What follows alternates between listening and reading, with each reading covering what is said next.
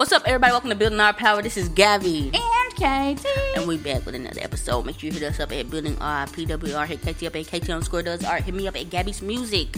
We are back with a episode. Remember, if you would like to help us in the redistribution of funds, in the uh, feeding of the community, in the education of the community, you can do so. Link will be in the bio. As we said, we will we are starting to do in-person distribution uh, that's what we're going to try to do, especially when it warms up starting in the spring. So we will start to uh, request some physical items in the future. So just be on the lookout for that, and uh, we'll keep y'all updated. Um, so today we are actually going to read and discuss literature by Lucy Parsons entitled The Principles of Anarchism. We're going to get through as much as we can, but we're going to try to keep it short. So if we got to divide it into parts, we will. Um, so, KT, can you tell everybody a little bit about Lucy Parsons before we get into it? Of course. So, Lucy Parsons uh, was born in 1851 and died in 1942. She was an American labor organizer, radical socialist, and anarcho communist. Um, she was one of the founders of the Industrial Workers of the World and a member of other political organizations. Very influential. She had some beef with Emma Goldman. We did. Uh, we talked about her in one of our episodes. Uh, I can't remember which one it is. Y'all check it out. But yeah, we want to get more into the theory. We haven't read literature in a while. Um, so that's what we're gonna do. All right, let's get started. The principles of anarchism. Comrades and friends, I think I cannot open my address more appropriately than by stating my experience in the long connection with the reform movement. It was during the Great Railroad Strike of 1877 that I first became interested in what is known as the labor question. I then thought, as many thousands of earnest, sincere people think, that the aggregate power operating in human society, known as the government, could be made an instrument in the hands of the oppressed to alleviate their sufferings. But a closer study of this origin, history, and tendency of governments convinced me that this was a mistake so basically, what Lucy Parsons was saying here, here, here, here, at one point or another, she did think that, hey, we could use the government in order to stop the oppression of people. So we could vote it out, or we could, we could literally go through the government channels. Um, but then, after researching the origin and the history and the tendencies of the government, so the United States, um, she definitely came to the idea or to the thought that, hey, this is not possible. Now, there is a portion here that says that majority rule is recognized as the only means of adjusting affairs. Gabby, what do you think about that? Okay, I think there's different ways to look at it. Uh, one way is that because of the way that the voting system is set up, we have a majority rule. We have the quote unquote democracy. Right. Uh, with majority rule, look at the politicians. Look at how we only have two two parties. Because of majority rule, we are not able to have like 20, 30, 40 parties because it's only one vote. We only have one presidential election. That's it. And uh, there's no there's no time, there's no value given to people who do not have the numbers, the numbers of power. Like us us saying free housing, free health care, uh everybody get food.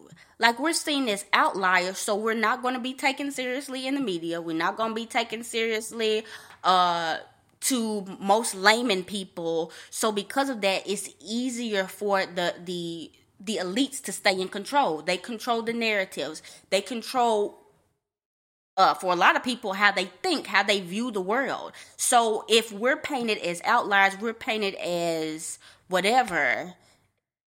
It's it's just easier. It's easier to squash when we do things. It's easier to squash movements. Think about the Black Lives Matter movement again. Think of how there was all types of people, but there was a lot of anarchists, communists, leftists, whatever. But because of majority rule, the presidential election, they were able to consolidate all those people into the Democratic Party, and then it's nothing.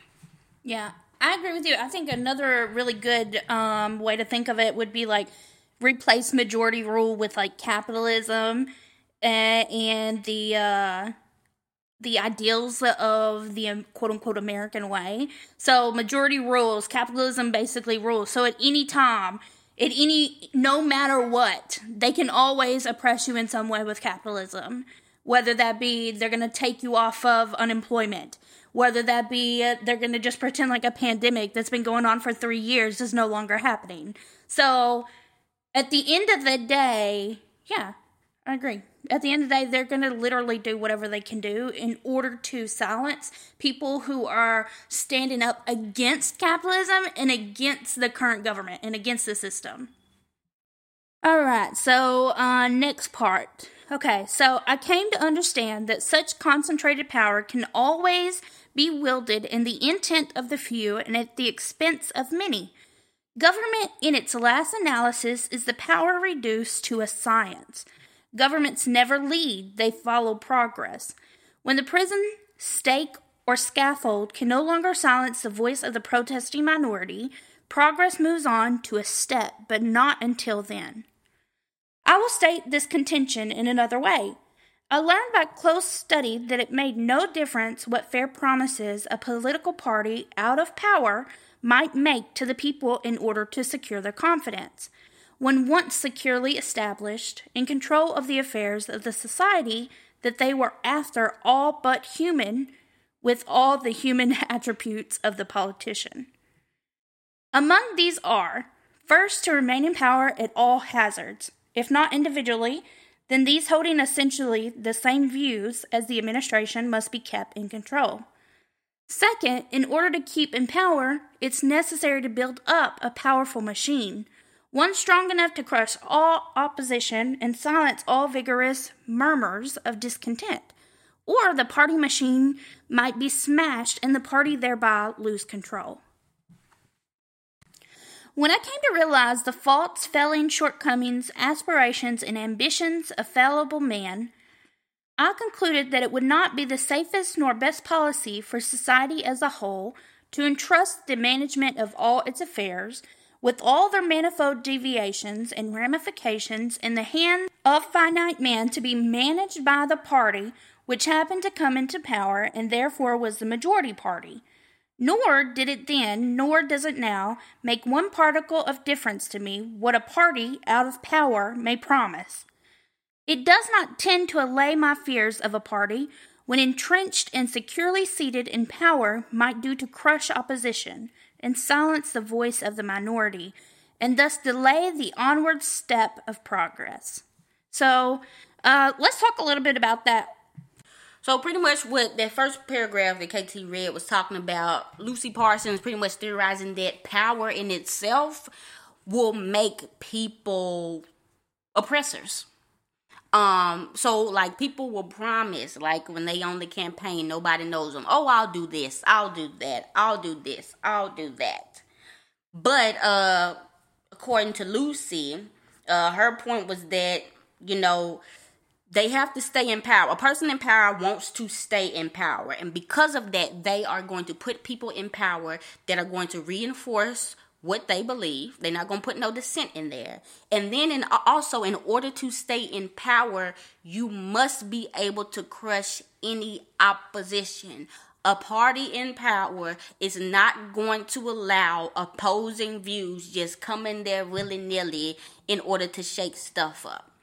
Um yeah, and you know, if if you cannot, what Lucy says too towards the end in that first paragraph is like, if you cannot do that, then the party essentially will lose power. So we wonder why the Democratic and the Republican Party and the United States as a whole has continued for all of these years, for all these decades and centuries, and it's because they have never, never went against the grain. They have never when in uh, some sort of situation that would go against them and themselves in power currently. They would never do anything to jeopardize that. And if they did, they would lose power as a completely, like, as a party themselves.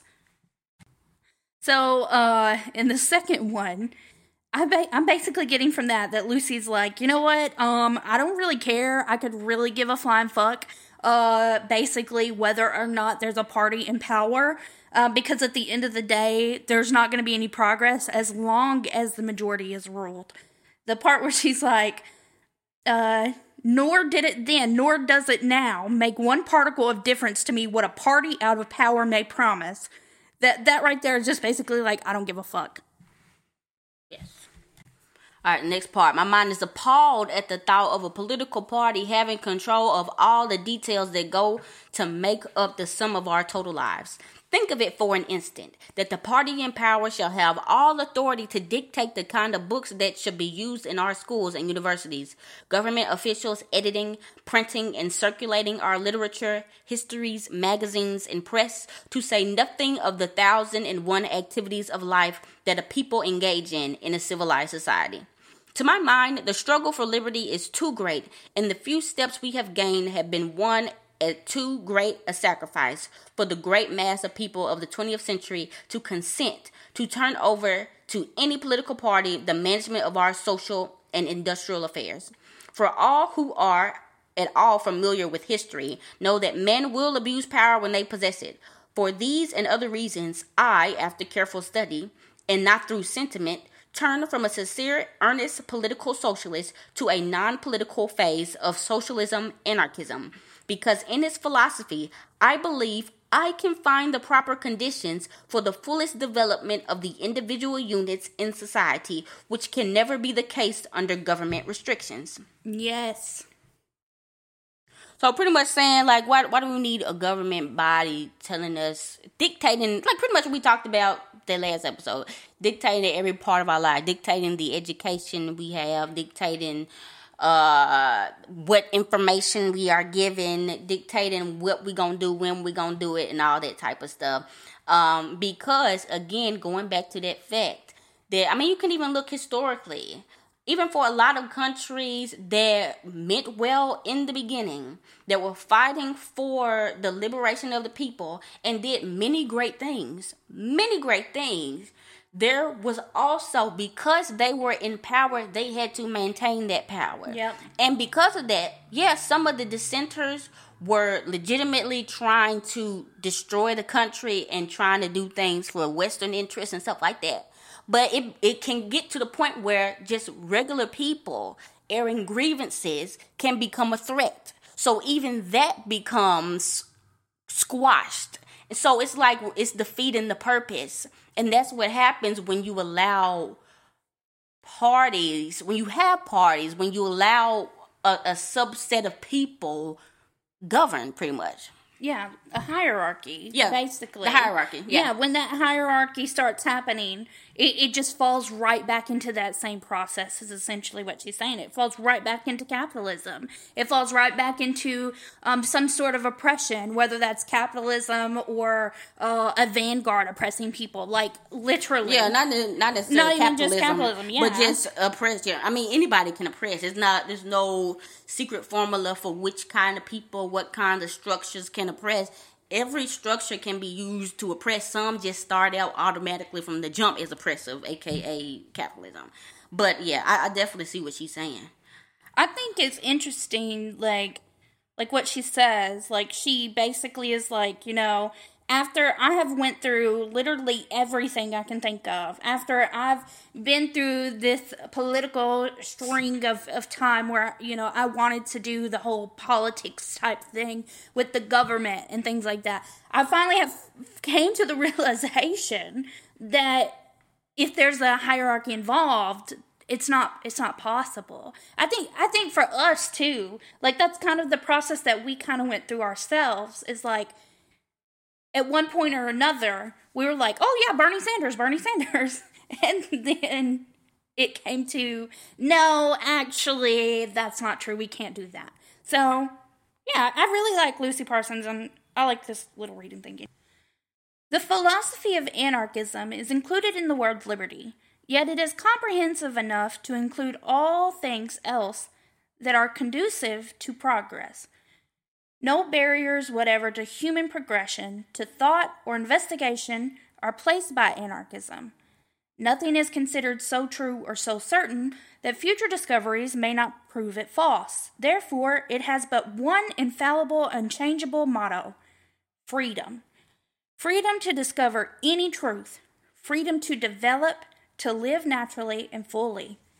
Other schools of thought are composed of crystallized ideas, principles that are caught and impaled between the planks of long platforms and considered too sacred to be disturbed by a close investigation. In all other issues, there is always a limit, some imaginary boundary line beyond which a searching mind dare not penetrate, lest some pet idea melt into a myth. But anarchism is the usher of science the master of ceremonies to all forms of truth. It would remove all barriers between the human being and natural development. From the natural resources of the earth, all artificial restrictions that the body might be nurtured, and from universal truth, all bars of prejudice and superstition that the mind may develop symmetrically. Anarchists know that a long period of education must precede any great fundamental change in society Hence, they do not believe in vote begging nor political com- uh, campaigns, but rather in the development of self thinking individuals. We look away from government for relief because we know that force legalized invades the personal liberty of man, seizes upon the natural elements, and intervenes between men or man and natural laws. From this exercise of force through governments flows nearly all the misery, poverty, crime, and confusion existing in society. So that first part, I think, was like a dig to you know the Marxists, Leninists, and the socialists, pretty much saying that anarchism or this type of anarchism is ever evolving. Um, just according to the times, according to what is needed at the time, according to the trajectory of the planet. Um, and it's it's limitless in the possibilities and in the ways that it can can happen. Right. Um but we have certain doctrines, certain philosophies, certain uh, political thought that it seemed to be too sacred to even uh, shake up a little bit, and we we've experienced that plenty of times when we call out Marxist, Marx, Lenin, all them people, any of them them white men, any of them men in general. When we say anything that slightly says, well, maybe this or maybe that, we get droves of people.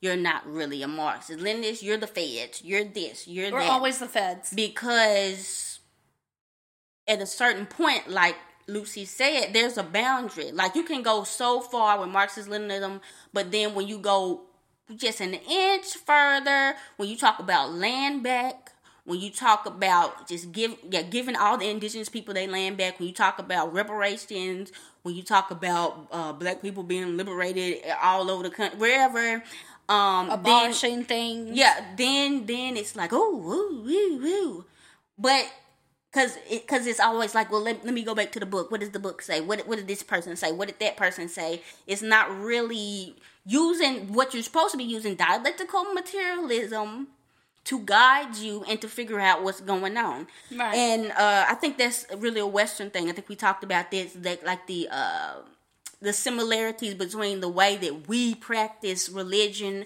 Christianity, and the way that the we Westerners uh, practice political thought as a yes. religion that cannot be questioned, that cannot that can't be challenged. You know what I'm saying?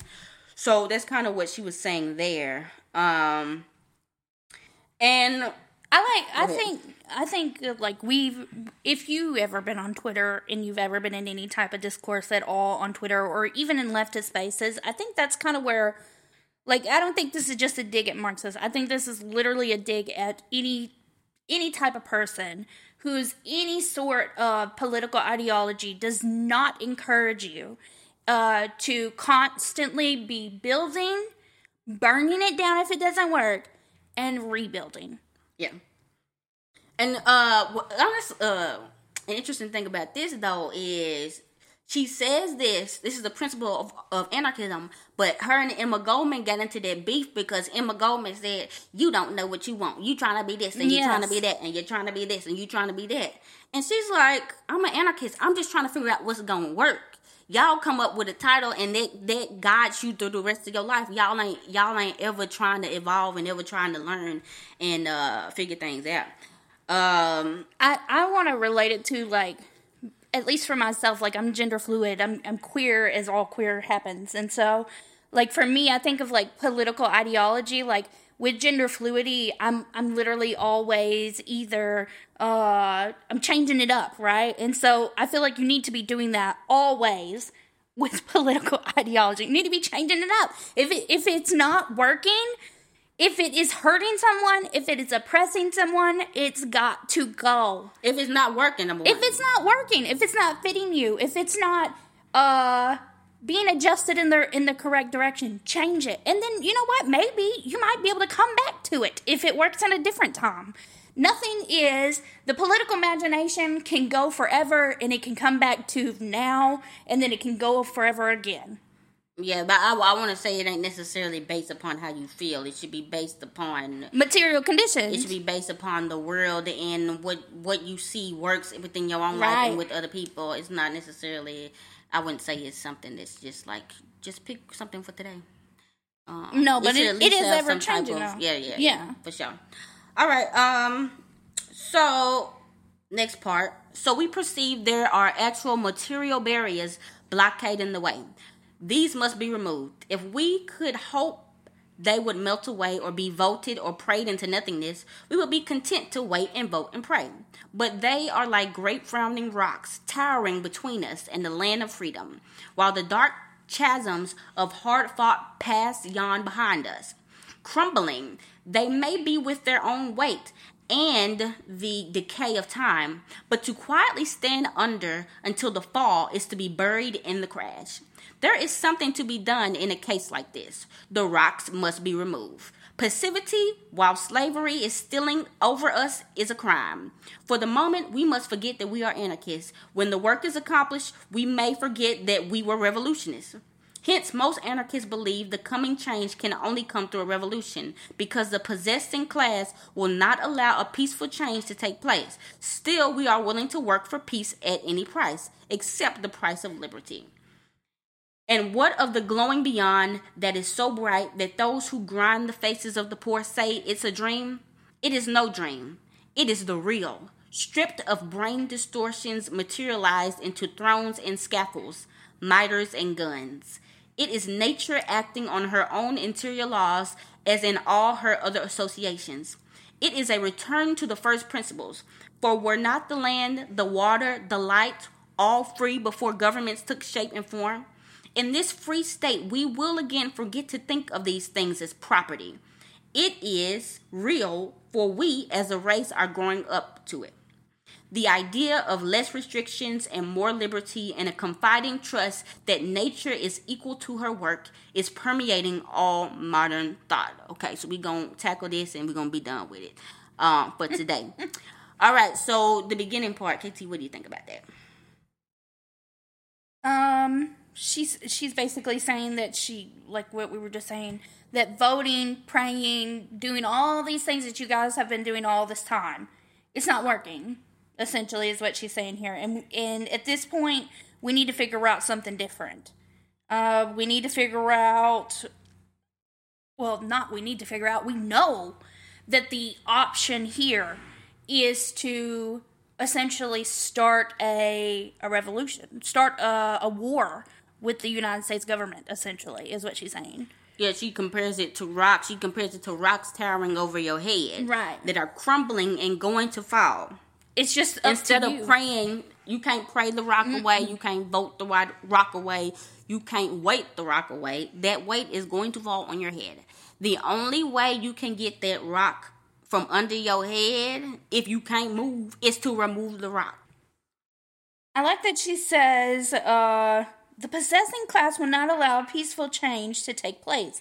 Still, we are willing to work for peace at any price, except at the price of liberty. Like, okay, we're not going to sit here and we're not going to be capitalist with you. We're not going to be uh, racist with you. We're not going to do this. We will not do this. We will be liberated. We may, after we get liberated, be peaceful, but until then, Like we're we're just not going to do it. We're not going to do it. and pretty much saying that the government is not playing a peaceful game. Right. So if the government was playing a peaceful game, we could do things peacefully, but they're not. So we have to do what we can do to get stuff done, pretty much. The second part um, that you read, Gabby, basically to me is she's saying like, "Wow, you guys really have the audacity to sit here and tell me that it's a dream or this is fake, and like I shouldn't feel this way because it's never going to be achievable." Uh, but the the real the truth is is that this is real life. This is what I'm experiencing daily and what I know to be true. So yeah, I think um as we've read this and like i've told gabby before but i really like what lucy parsons says uh, in regards to anarchism um but what do you think gabby about that second part Yeah, what she was saying is, uh, this is her thought, her concept was a thought that wasn't corrupted by guns or uh, powerful or any type of outside influence. And she was saying, all I'm saying is, I'm not even saying nothing crazy. I'm saying let's get back to how we used to live. Back in the day, when no such thing as property, when no such thing as real estate, when no such things as stocks and bonds. There's no reason why why this world there is people acting like this is it's a rule. People act like this life is real. mm-hmm they really do but it's People all made act up like I mean the only things that's really stopping you is there's gravity. That's that you you ain't finna fight against gravity unless you have some type of equipment or whatever. There's gravity. There's time. but that just tells you every rule can be broken you know what i'm saying like every single rule Well, time I don't know about that, but can be broken but but there's certain things like okay th- those things are real, but all this other stuff like uh uh school grades, like investments, like retirement, like pensions, like uh vacation, like all this stuff is just made up. So we're playing along the proletariat. We're playing along because we've been convinced that this is the only way. When the only people that are the people that are convincing us this are the people that are benefiting from it. Yep. But if one day we say we're about to deprogram from this life, we don't have to do this. I don't have to go to work. I'm gonna just take care of myself. I'm gonna go somewhere and do whatever. That would be a threat. And so they use words like, well, that's just a dream. Well, that's not real.